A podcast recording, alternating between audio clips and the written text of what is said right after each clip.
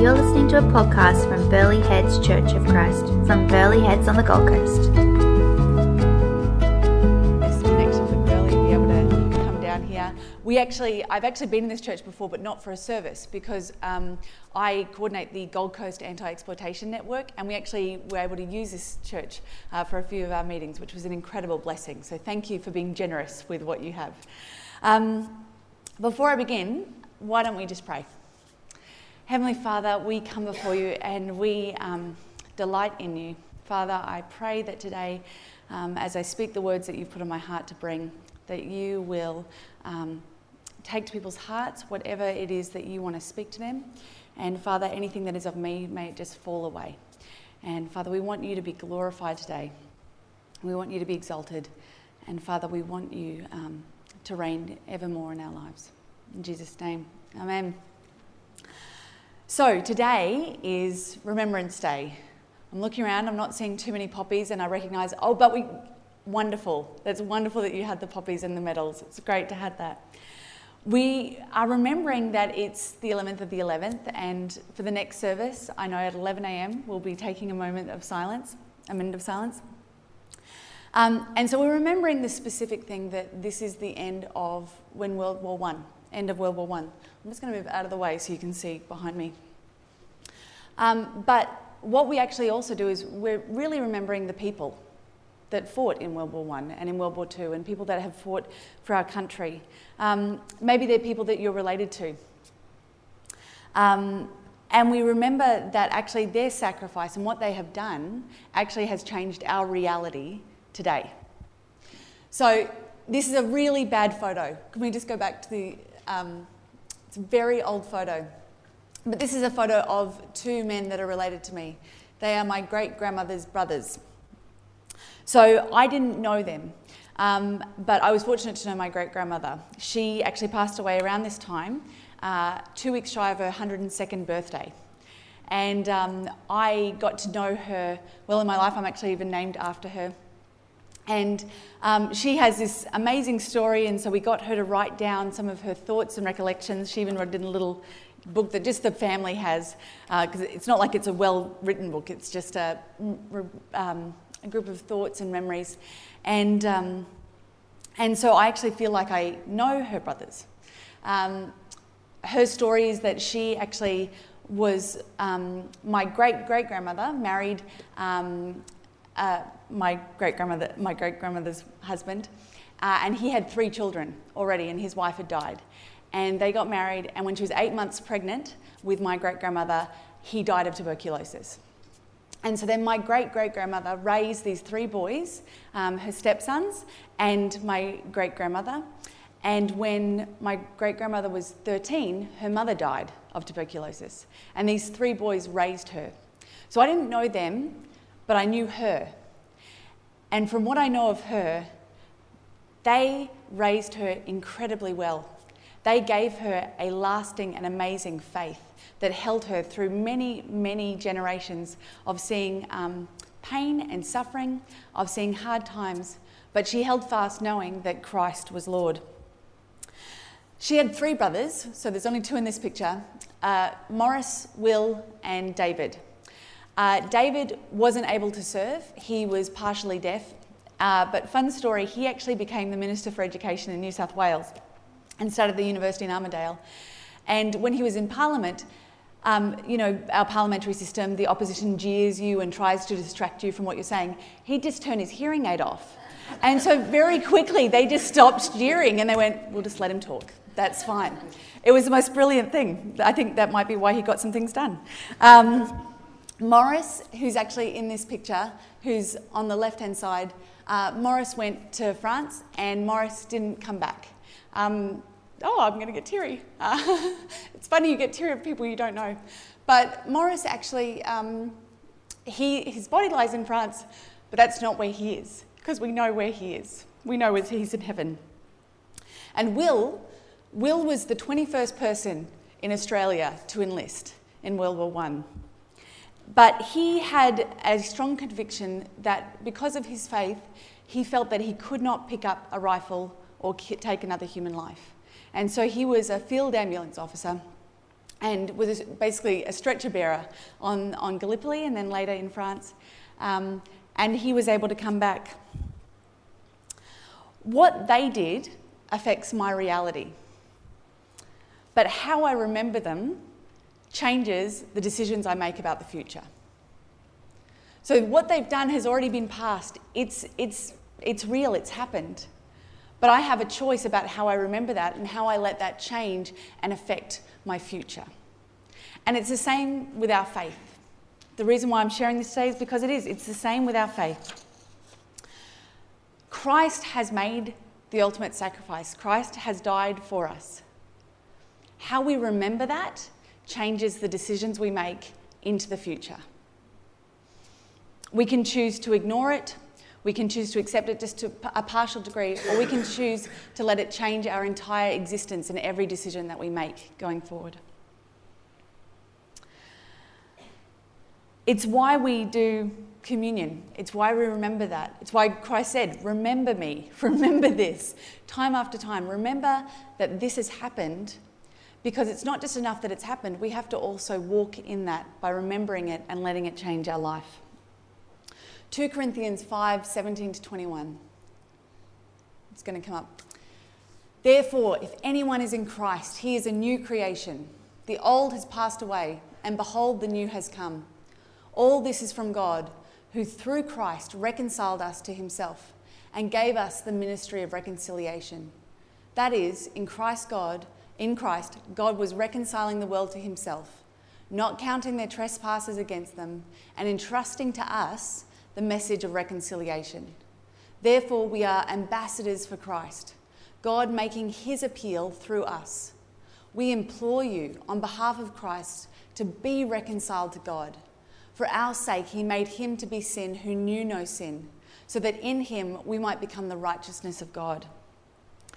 I love, I love this passage.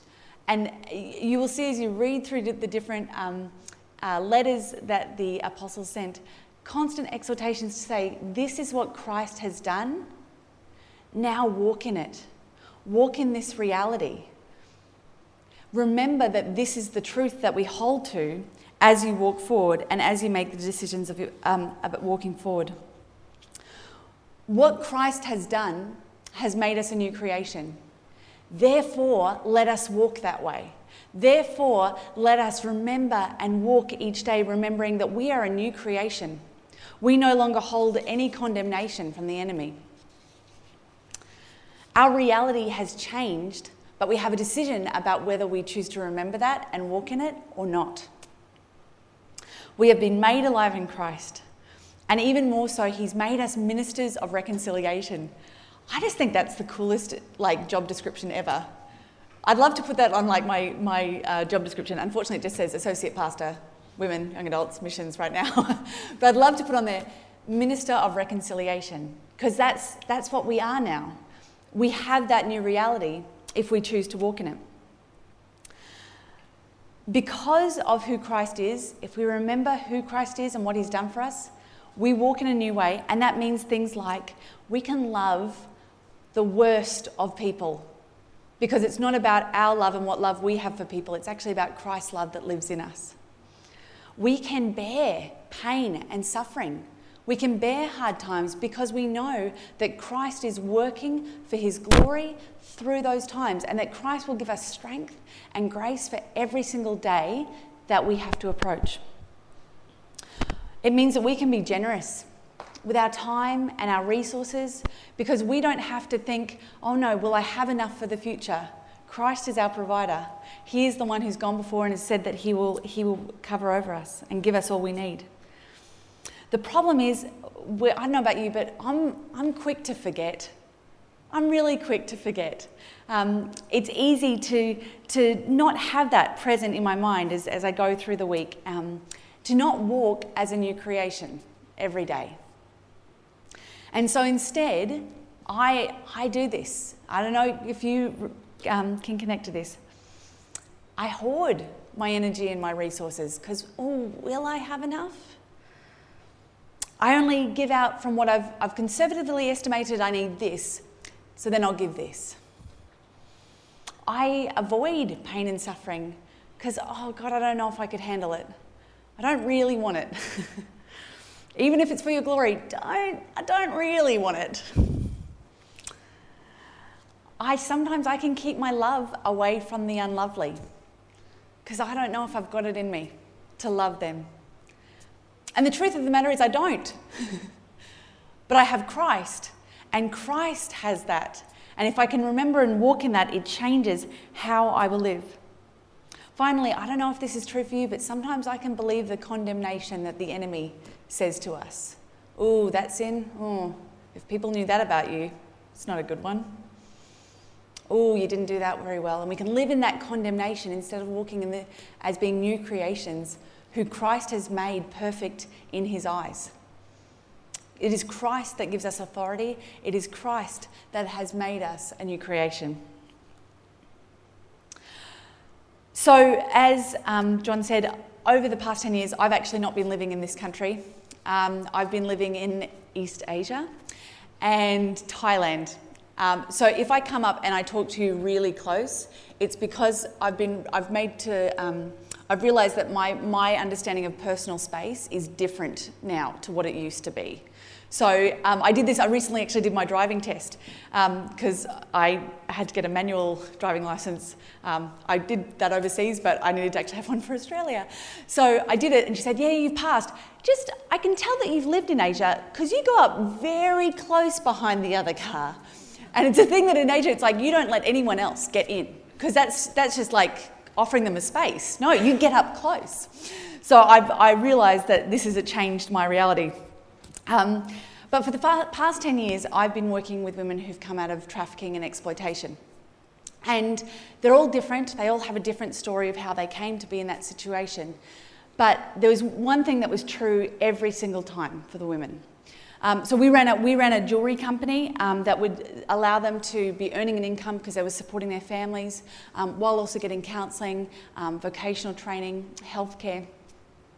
And um, as we were doing that, every woman who came in would come in and would sit there and have their hair in their eyes and not look at you in the eyes. They'd just be quiet and they'd just be making jewellery and that was it. And you, you'd try to engage them in conversation and they wouldn't look at you in the eye. They still lived with an incredible weight of condemnation, sin, feeling of unworthiness. Um, and that was on them. That could be for weeks or months, not usually years, but some of the harder cases sometimes.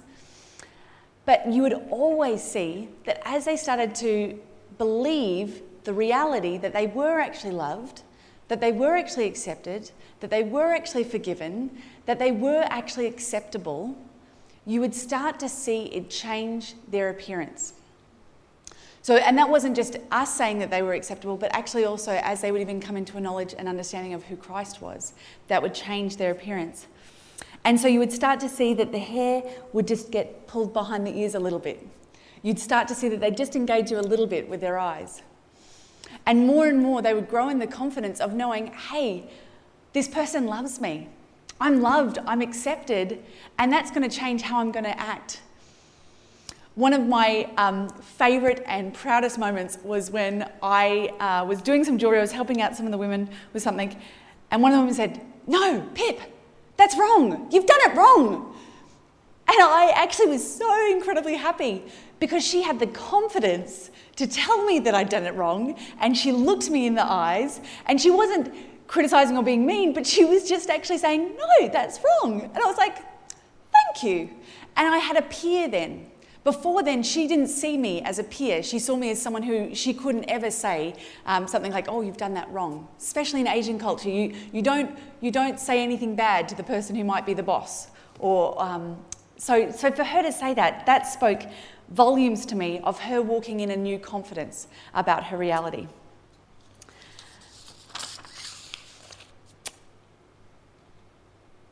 In um, the New Testament, the um, apostles in their letters are constantly charging the new believers, this is your new reality. Don't go back to what you were. Don't go back to living under condemnation. Don't go back to living without the understanding that you are saved and accepted by Christ. Hold to this truth of who Christ is and walk forward remembering that every single day. In Ephesians four one, it says, as a prisoner for the Lord, this is Paul speaking, then I urge you to live a life worthy of the calling that you have received.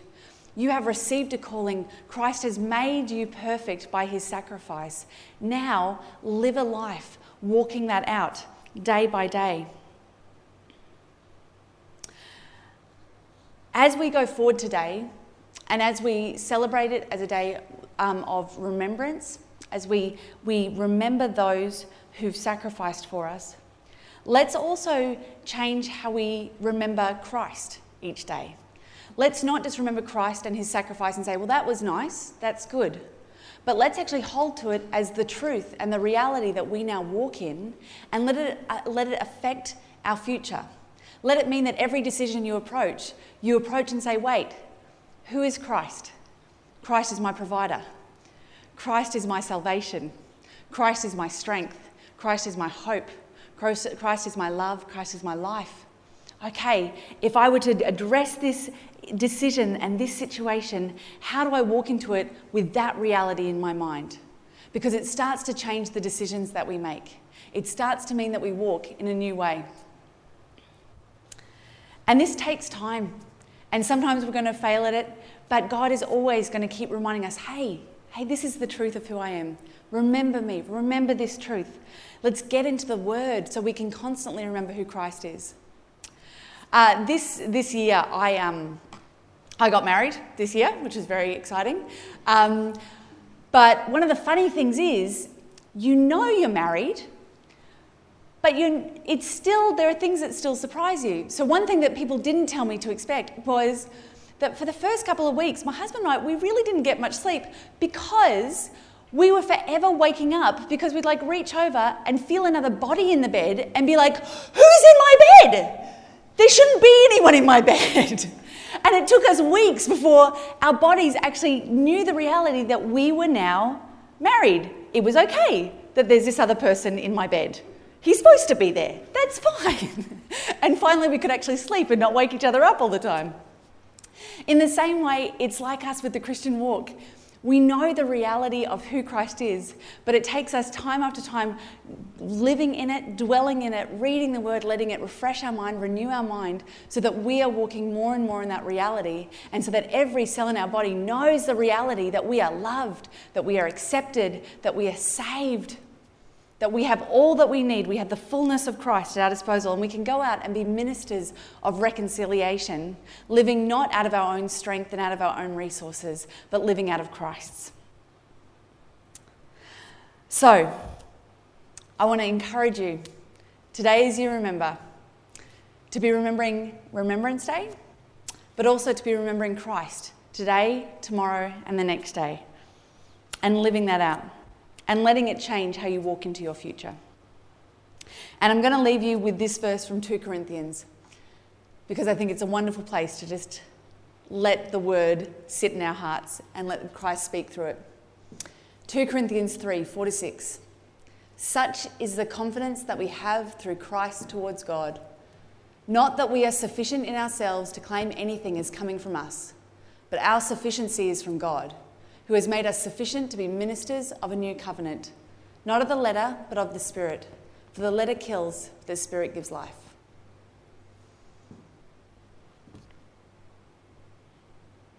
I'm just going to take a little moment and just let that sit in silence and just let that sink into your heart.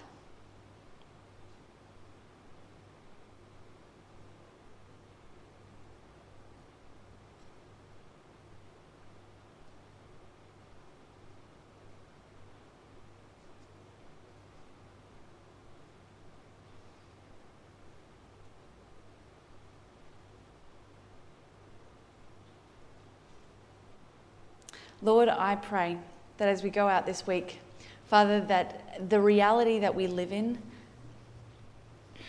would not just um, be a good idea, but Father, that we would be remembering it daily, and we would be holding to the truth of who you are and what you have done, that it would change the way we walk. Father, that you would bring to mind who you are and the fullness of you and the fact that you have given us everything that we need as we approach each situation of life. Father, we, may we be making decisions and stepping forward into the future, depending on who you are and not on ourselves. In Jesus' name, amen.